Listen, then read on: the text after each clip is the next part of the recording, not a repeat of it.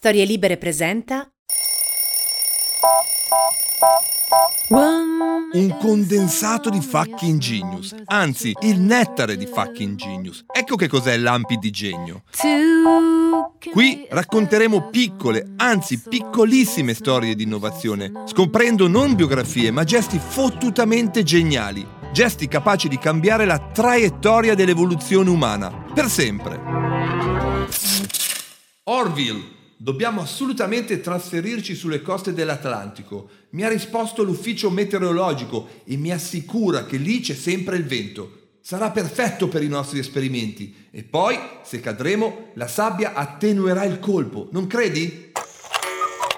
Esordì così Wilbur Wright una mattina di maggio del 1900, entrando nel piccolo negozio di biciclette che aveva inaugurato otto anni prima con il fratello Orville, quattro anni più giovane di lui.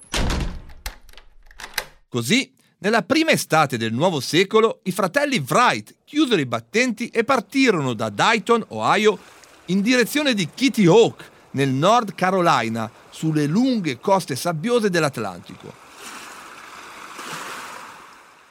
I due fratelli portarono con sé il loro primo prototipo di macchina volante, che avevano costruito nel capanno di servizio al loro negozio di biciclette aveva un'apertura alare di circa 5 metri, ma era poco più di un sofisticato aquilone, con un telaio in legno ricoperto di una tela di cotone.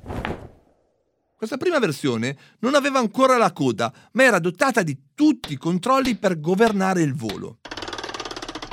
Impariamo a governare questo coso nell'aria, Orville. Poi ci metteremo la coda, il motore e le eliche. Sarà una rivoluzione. Disse così Wilbur, soddisfatto di ritorno verso l'Ohio alla fine dell'estate del 1900. Nelle due estati successive, i fratelli Wright tornarono sulle coste dell'Atlantico con velivoli ancora più grandi, prima di 7 e poi di 10 metri di apertura alare. Ancora niente motore, ma solo precisione e controllo del volo e soprattutto planate di centinaia di metri. Alla fine di ogni estate i due fratelli smontavano le loro macchine volanti, le impacchettavano, le caricavano sulla carrozza postale e tornavano a lavorare al negozio di biciclette della loro città.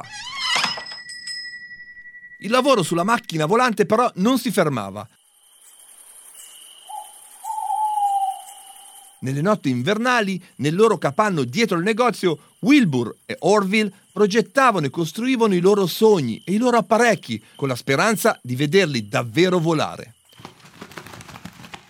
Finalmente, tra il dicembre del 1902 e il settembre del 1903, i due inventori americani passarono alla progettazione e alla costruzione delle eliche e del motore da montare sul primo vero aereo, che chiameranno Flyer One.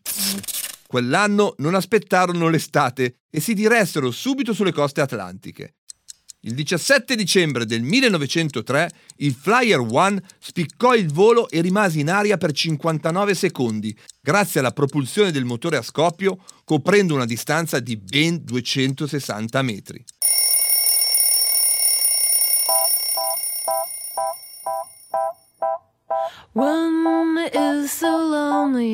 Il sogno di Leonardo da Vinci e di tanti altri come lui era diventato realtà.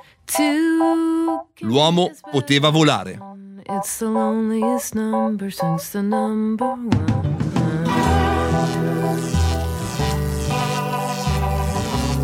Io sono Massimo Temporelli. Per altre piccole o grandi storie di innovazione, tornate a trovarci qui su storielibere.fm. Viva fucking genius!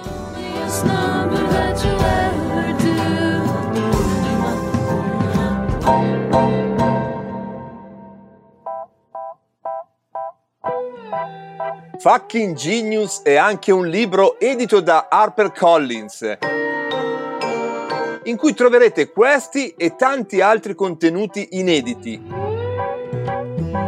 Perché con Storie Libere e HarperCollins si legge e si ascolta.